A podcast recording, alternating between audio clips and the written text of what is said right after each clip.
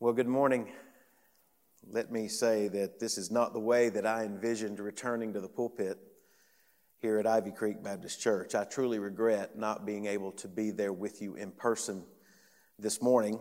However, late Friday evening, um, Charlie, um, my son, suddenly spiked a fever and began showing a number of signs that uh, are consistent with the coronavirus. And so, uh, as you can imagine, my entire family was thrown into a little bit of a, a state of uh, bewilderment at that moment. And so, uh, none of the rest of the family has any symptoms whatsoever, but as you might imagine, uh, we were put on high alert. So, not knowing whether he had this virus or not, or whether the rest of us had been exposed to it, uh, I consulted with the staff and we made the decision that it would be best for me to come and to record uh, the sermon for today.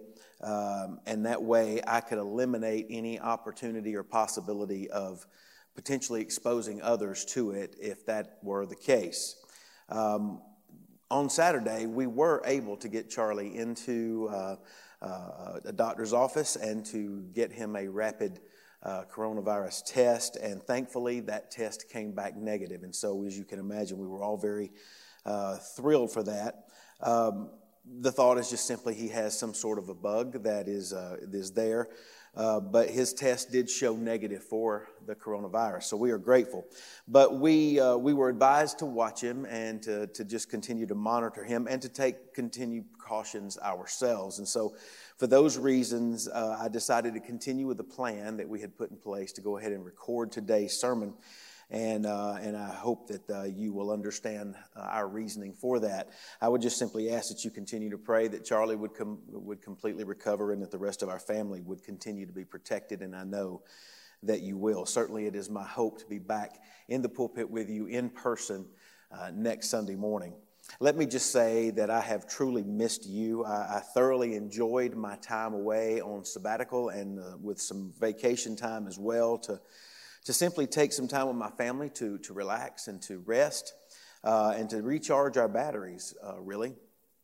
And I simply just want to say thank you from the very bottom of my heart for uh, the blessing that that was for me and for my family. You guys at this church love us so, so well and I am so very appreciative of that love.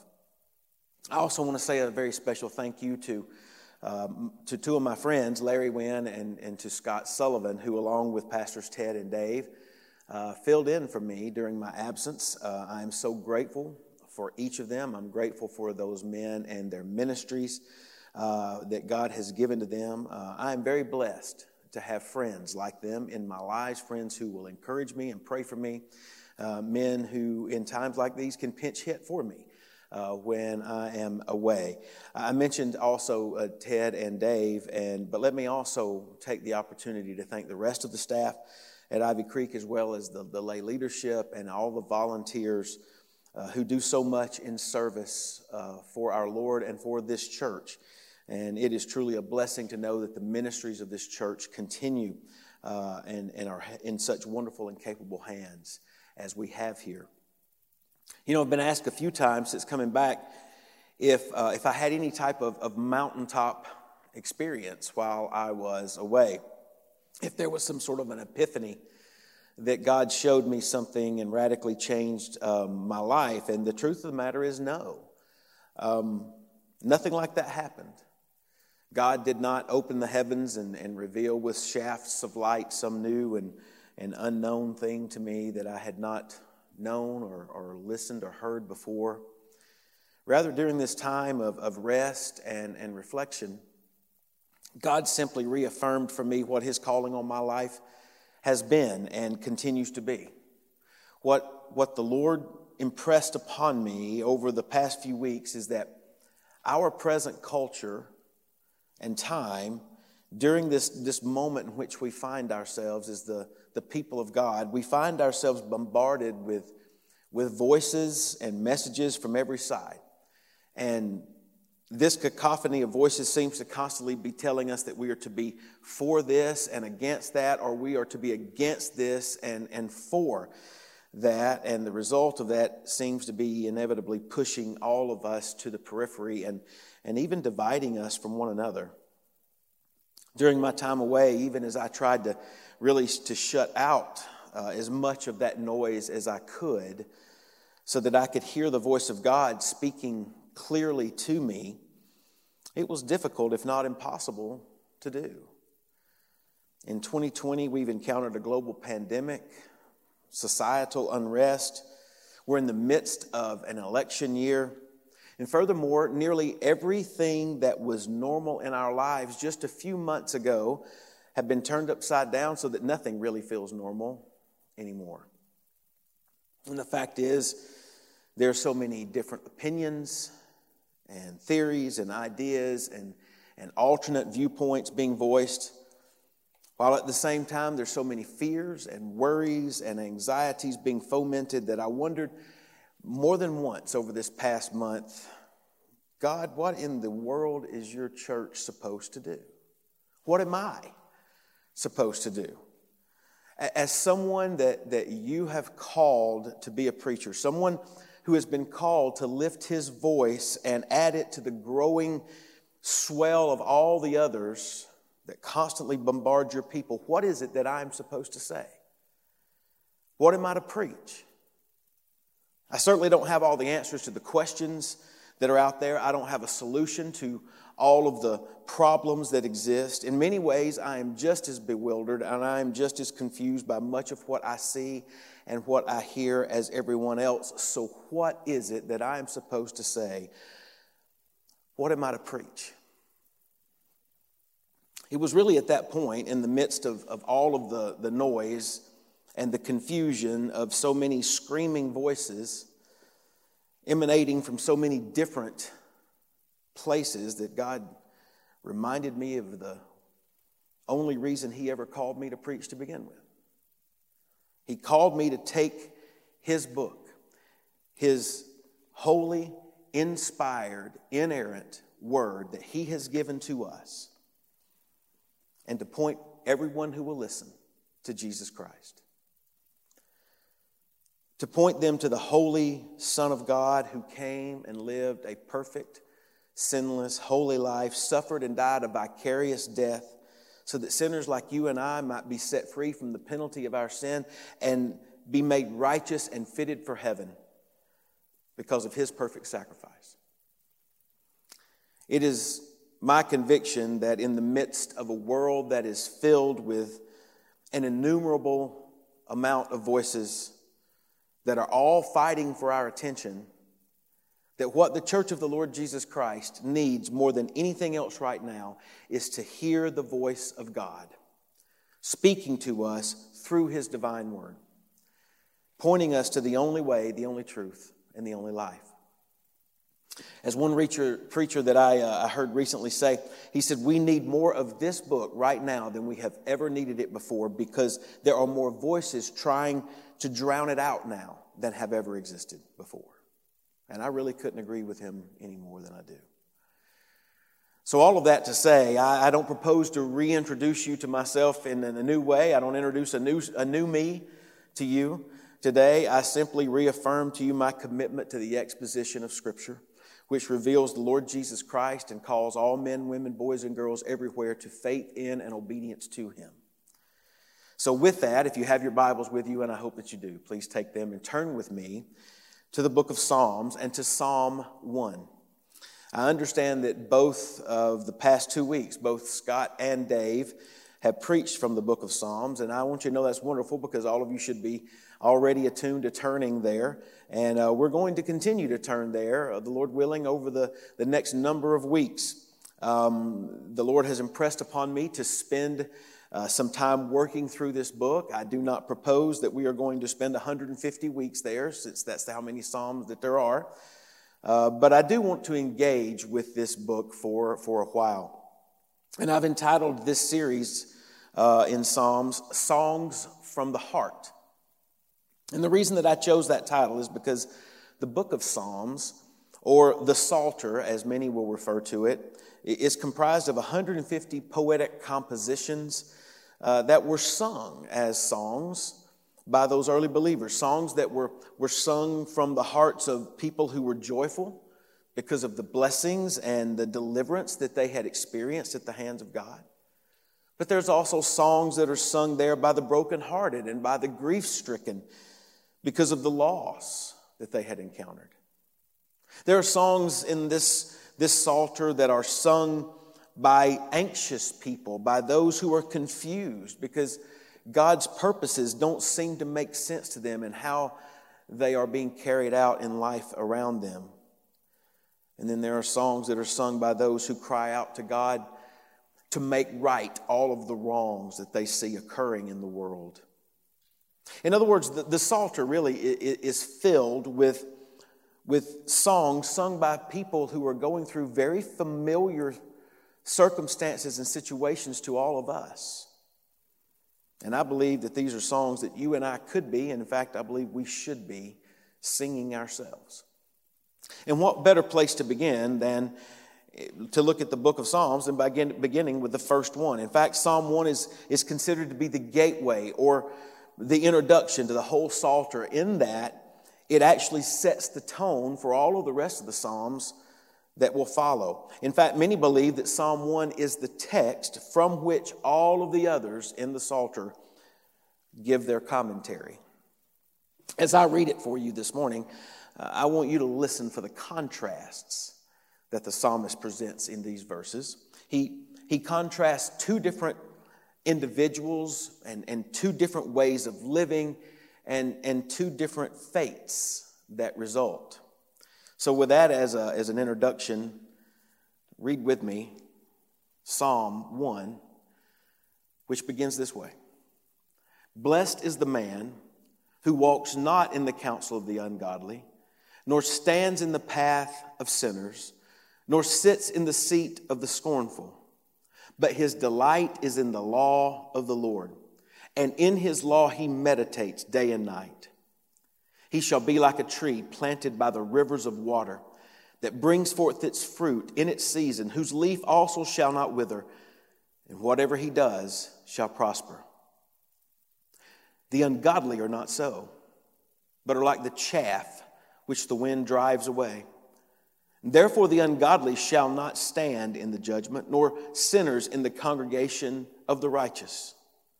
For the Lord knows the way of the righteous but the way of the ungodly shall perish. Brothers and sisters, this is the word of God for the people of God. Would you pray with me? Our Father, we come to you today and we are grateful and thankful for your love and your mercy that you've extended to us. I'm grateful personally in my own life and family uh, for your protection over us, particularly over the last uh, five, six weeks, but even more specifically in the last couple of days. And I thank you for for keeping your hand of protection and healing upon Charlie's life. I pray that you would continue to protect uh, us, his family, and uh, just watch over us. We know, though, that there are many who are sick. There are many who have experienced and gone through, have had contracted this coronavirus, those in our own church family who have gone through it and are suffering from it right now. We know there are others that are suffering from all other kinds of, of diseases and sicknesses. And Father, I just I pray for your hand of healing to be upon us. Lord, I, I ask that you might touch and bring healing where there is sickness and hurt. But I also pray that you would bring spiritual healing and, and health to the lives of those many who are hurting spiritually and are struggling, particularly as a result of all of the things that we're going through and, and, and, the, and the things that we're experiencing in the lives of our, our family and, and, and just what all is going on in our world. I pray that you, by your Holy Spirit, will speak to us. Use your your word, your scriptures. May we, may we chew upon it. May we meditate on it just as we've read. May we think on it and allow your Holy Spirit to, to speak to us and, and to guide us into all truth. We ask that you do that today, not for our good specifically, Lord, though we ask for that, but we ask even more so for your glory to be shown and to be made known among your people and in this place. We pray in Christ's holy name. Amen. So, as we consider this first psalm, you'll notice that the first word of the psalm is the word blessed, which is important because that means it's the first word of the entire Psalter. Uh, it, it, to be blessed or to be happy, as some of the, the versions might translate it, uh, is really not, though, to be understood as simply being, uh, feeling a state of bliss or, or ecstasy. Even less is it a, a state of being feeling connected to someone just because they're rich or because they're, they're famous or, or good looking or because they've achieved some uh, high level of being, even in, in, in business or in the worldly understandings. That's not what it means to be blessed according to the scriptures. In fact, according to the scriptures, the reality of being blessed really centers in on the idea of, of a sense of well being that, that comes from being right with, with, uh, with God. It's a word that actually carries a lot of freight, the word blessed, because it implies a sense of joy and satisfaction that's, that's not tied specifically to, to superficial things, but rather it's like a, a fountain that flows from within a person, deep within someone who is fully cognizant of God's grace and mercy working in their lives. Now, since that word blessed is the first word of this psalm, we, we learn that it is this blessing that actually stands behind everything else that the writer is going to go on to tell us. He begins by saying, Blessed is the man, and then he says, Who? Now, that's what we want to know. That's, that's the question that first comes from this text. We want to know, notice the first point on your outline this morning. We want to know this who is the blessed man of Psalm 1? So, what does the psalm tell us? Blessed is the man who, well, in answering that question of who is the blessed man, we might think that the psalmist is going to go on to, to tell us what we need to do, who we need to follow, uh, what, what steps we need to take, uh, what exercises we need to engage in, or, or what things we need to say. That may be our expectation, but surprisingly, that's not how the psalmist begins. Rather, he, he begins by cautioning us against the examples that we must not follow and the things that we must not do. Significantly, the psalmist begins not with the positive, but with the negative.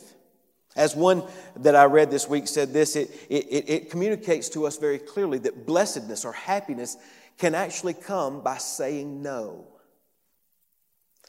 Notice what the psalmist says here. He says, The blessed person is the one who walks not in the counsel of the ungodly or the wicked, nor stands in the path of sinners, nor sits in the seat of the scornful or, or scoffers. In other words, notice, notice the first subpoint there under point number one. That first subpoint is this the blessed man of Psalm 1 is the one whose life is different from the world. He is the one whose life is different from the world. Now, what is clear is that if we want to live under the blessing of God, then there is most definitely a lifestyle to be avoided and never emulated.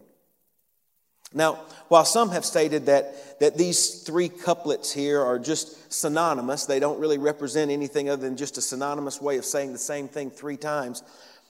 It's difficult for me to see that the psalmist is not describing a, a, a gradual descent into evil. Consider the phrases. He says a person begins by walking alongside and, and listening to the counsel of the wicked and the ungodly.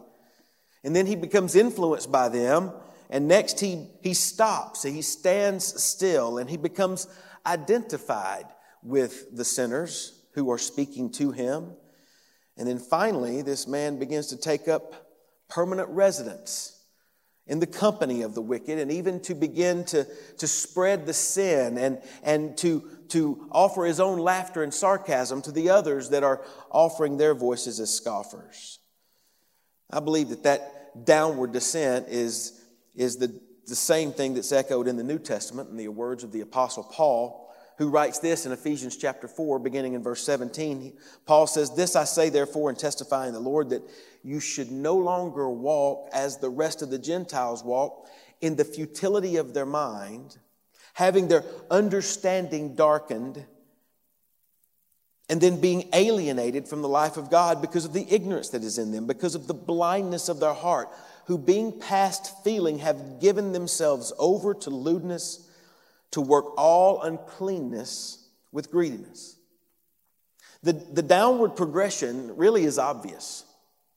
It begins when one allows their, their thoughts to be influenced by the wicked world around them, by giving ear to all of those ungodly voices that cry out to be heard.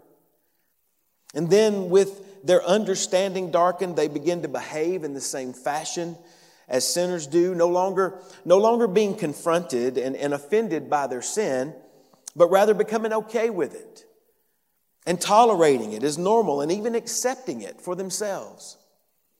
And finally, these people begin to realize that it's the ungodly crowd that they have the most in common with. That's, that's really where they belong. And Paul says this they have given themselves over to lewdness, to work all uncleanness with greediness. The psalmist says it this way they seat themselves in the seat of the scornful. So the psalmist begins by telling us that the one who would be blessed is one whose life is different from the world. But then he presents us with a contrast. He switches his focus from the ways of the wicked in verse 1 to the ways of the righteous in verse 2. And we learn the next thing that he tells us with regard to the blessed man of Psalm 1. Notice the second subpoint there on your outline. It's this He is the one whose life is devoted to the word. He is the one whose life is devoted to the word. The psalmist says this, but his delight is in the law of the Lord, and in his law he meditates day and night. Again, I believe that the psalmist sort of surprises us here by what he writes. We might expect, based upon what he wrote in verse 1, to describe in, in, describing the wicked man with regard to his thoughts and his behavior and his associations, well, we might expect him to decide to, to describe the, the, the righteous man along the same lines, to tell us what he's supposed to think and act like and, and who he hangs out with. And while that may be true to a degree that it's important to understand those things, that's not the way that the psalmist begins describing someone who is truly blessed. Instead, he describes the blessed person as one whose delight is in the law of the Lord, upon which he meditates day and night. In other words, the person that God blesses is one who constantly and intentionally focuses on God's word. He has a deep affection for it and he pays constant attention to it. I like the way that Ray Pritchard has put it. He has said this everyone delights in something. Some people delight in food, Others delight in a job or a hobby or a career. Some delight in a particular friendship. Many people delight in money or the things that money can buy. And unfortunately, as Pritchard points out, many delight in evil pleasures and wrong desires. Then he goes on to make this point. He says, Your delight determines your direction. Your delight determines your direction. Now, I want you to think about that. You see, what your, what your heart is set upon, where your affections lie, what you give attention to, that will ultimately determine the direction in which you move. And the path upon which you travel will be the path that is directed toward that for which your heart is directed. Let me ask you, what is it that you're delighting in? What have you set your affection upon? To what do you give your focused attention? I want you to notice that the psalmist says this it is the law of the Lord. It is, uh, that's a phrase that really includes all of God's word.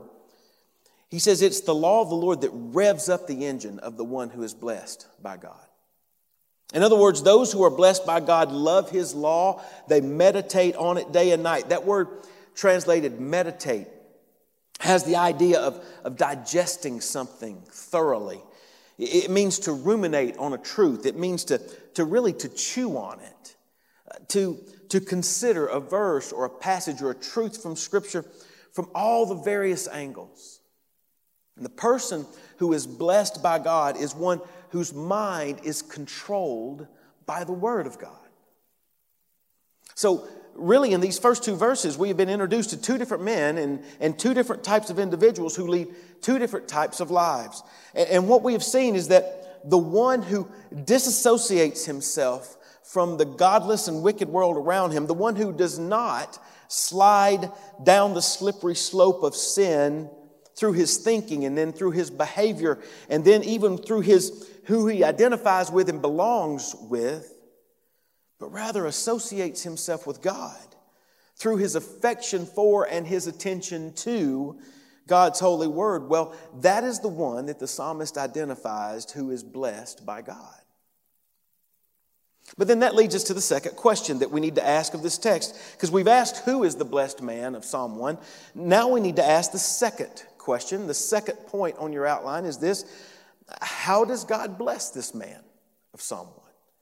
How does God bless the man of Psalm 1? Well, verse 3 tells us, He shall be like a tree planted by the rivers of water that brings forth its fruit in its season, whose leaf also shall not wither, and whatever he does shall prosper. The psalmist here paints a picture of, of a green and a growing fruitful tree, and in doing so, he describes the person whose delight is in the law of the Lord. This person draws his or her spiritual nourishment from, from this water, it, just like a tree draws its nourishment from the abundantly flowing stream by which it is planted. And so here is, is the nature of that blessing. You see, even though, even though the land around that tree may be dry and may be barren, if the tree is planted by the stream so that it can sink its roots down deep into the and, and, draw nourishment from that stream, then it will prosper and it will, it will yield fruit. This is the way that the psalmist describes the blessed person. Such a one has their roots deep in the Word of God so that they have a deep and strong foundation that allows them to not only withstand a time of drought, but listen, they can also withstand any storm that may come along, bringing its fierce rain and its howling winds. Regardless of the circumstances that they may face, they are blessed and they are happy because they are spiritually strong because they are rooted in God's Word. So, so how does God bless the man of Psalm 1? Well, notice the first subpoint, subpoint A there. He blesses him this way like a tree deep rooted by the waters, his life will be productive. The psalmist says he will bring forth his fruit in season. His life will be persevering because his leaf shall not wither. And his life will be prosperous because whatever he does will prosper. How does God bless the man of Psalm 1? Well, he blesses him like a deep rooted tree by the waters. A productive life, a persevering life, a prosperous life. But notice with me that the psalmist contrasts that positive way in which the blessing of God is poured upon the one whose life is different from the world and, and whose life is devoted to the word. He, he contrasts that person with the ungodly person, with the wicked sinners, with the scornful mockers back of verse 1. And, and the psalmist says here in verse 4, he says, The ungodly are not so. Literally, he says, Not so the ungodly. But instead, notice he says, they are like the chaff which the wind drives away. The picture that the psalmist paints here is, is really one of the threshing floor during the time of, of harvest. Normally, wheat was, was, was threshed out on a hillside where the wind could blow across the hills, and, and, and the heads of the wheat were crushed under a heavy weight. And, and what would happen? That would separate the kernel of wheat from the husk, from the outside part of, of the wheat. And then the farmer would toss all of that up in the air. And when the wind would blow, it would blow away all of the empty husks and the outside part, and the heavy kernels of wheat would fall back to the floor. And all of that that was blown away, that's called the chaff. In other words, the chaff is the rubbish. The chaff is the useless, it's the, the inconsequential. And the psalmist is showing us just the opposite of what a blessed life is and what a happy life looks like.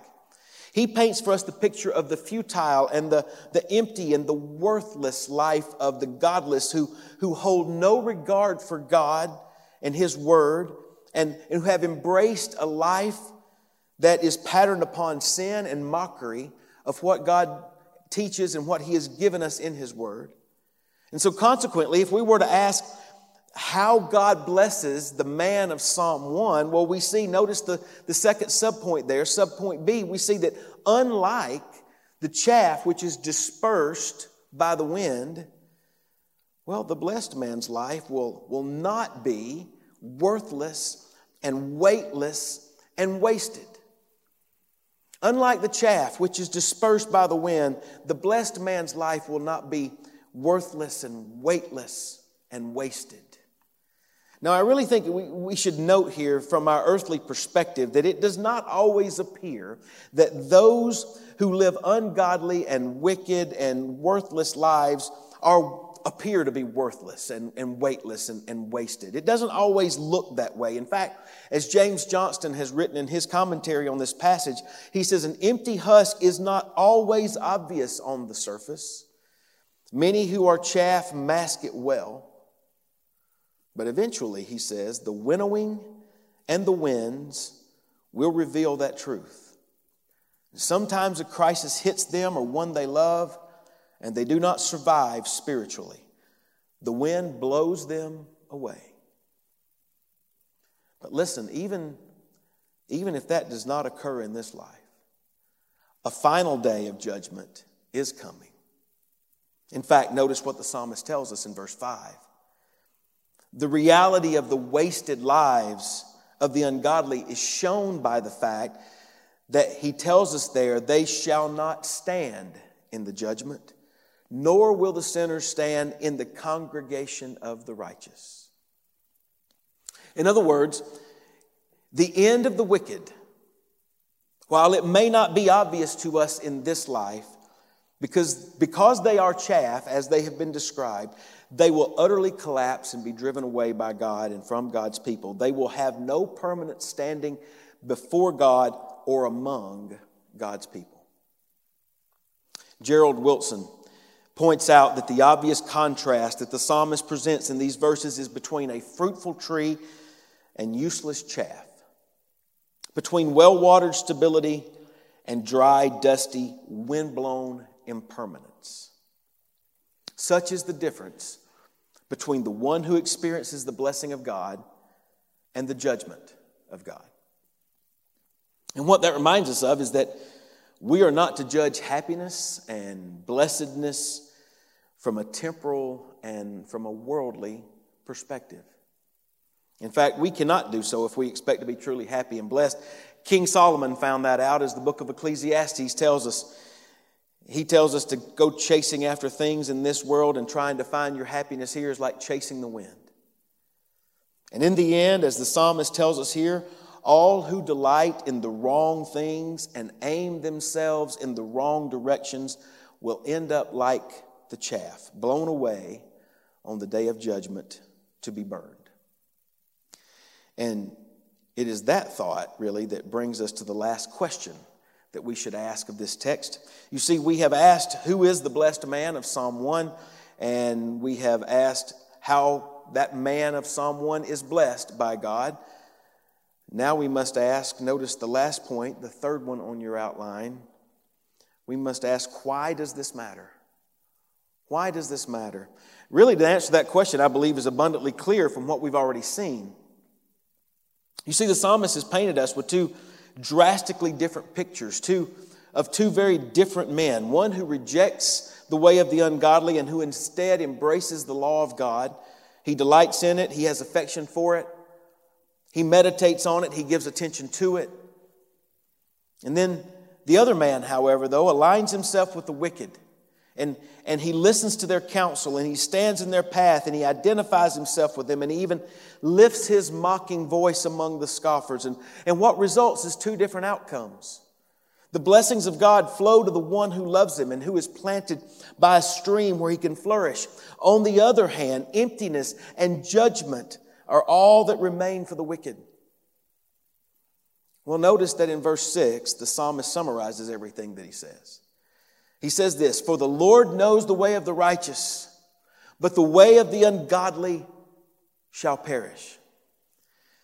So there we are reminded why all of this matters. It matters, notice the first subpoint there, it matters because the Lord is deeply acquainted with the way of the righteous.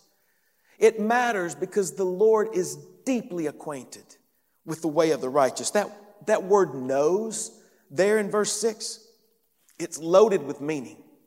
It's a word that just means more of having knowledge of or knowing about. It's a word that really means watching over. It means, it means caring about. It means to be intimately familiar with. It's the same word that's used to describe the intimate relationship that exists between a husband and his wife.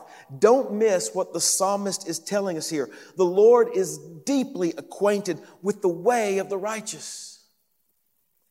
I like how one put it. He says, when it comes to God's blessing today and in eternity, the question really is not, do I know God? The question is, does God know me? Let me ask you, are you known by God? Is He deeply acquainted with you and with your way? I want you to know that there is not a more important question that you will ever ask yourself than that one. As the last part of verse 6 makes clear. Notice the final subpoint there on your outline. Under point number three, it's this The way of the ungodly ultimately leads to destruction. The way of the ungodly ultimately leads to destruction. You see, for those who choose the way of the wicked, well, the Lord offers no protection. There's no oversight. Rather, there is only perishing. J. Vernon McGee, he summarized the theme of Psalm 1 this way. He says, Two men, two ways, two destinies. One way leads to blessing and eternal life. The other way leads to judgment and to ultimate destruction. And what's interesting is I think it's important to note that Jesus also spoke of these two ways and these two paths and these two destinies. In his Sermon on the Mount, he, Jesus makes this appeal in Matthew chapter 7 in verse 13 and following. He says, Enter by the narrow gate, for wide is the gate and broad is the way that leads to destruction, and there are many who go in by it. But narrow is the gate and difficult is the way which leads to life, and there are few who find it.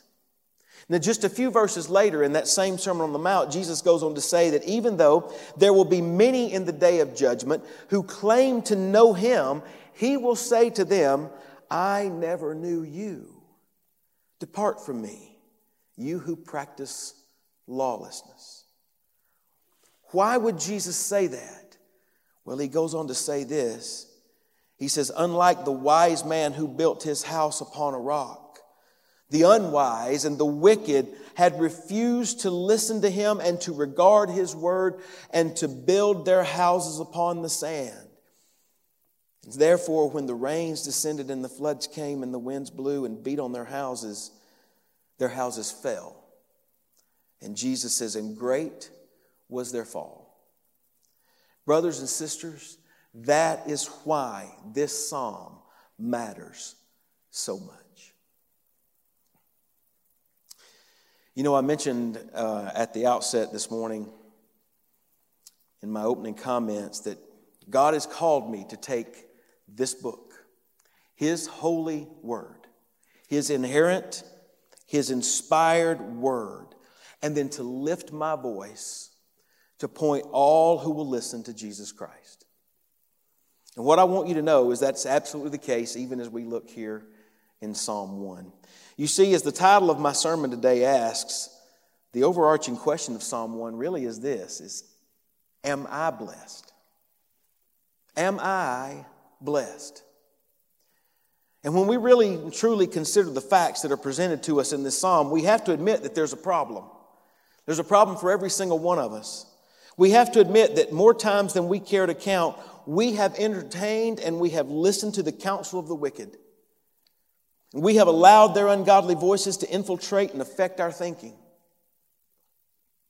And as a result, if we're honest, all too often we have stood with the sinners and we have brought our behavior into uh, the pattern of behavior that, that they are involved with because it's affected by their wicked counsel.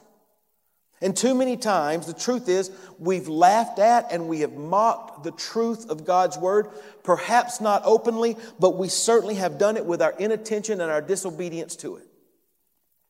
So if we are honest and we honestly assess the truth delivered us to us in this psalm, if we analyze it and we lay its truth over and against the reality of what's going on in our lives, then there's not a single one of us who can stand and say that we have always lived a life separate from sin and that we've lived a life fully devoted to the Lord and to His Word.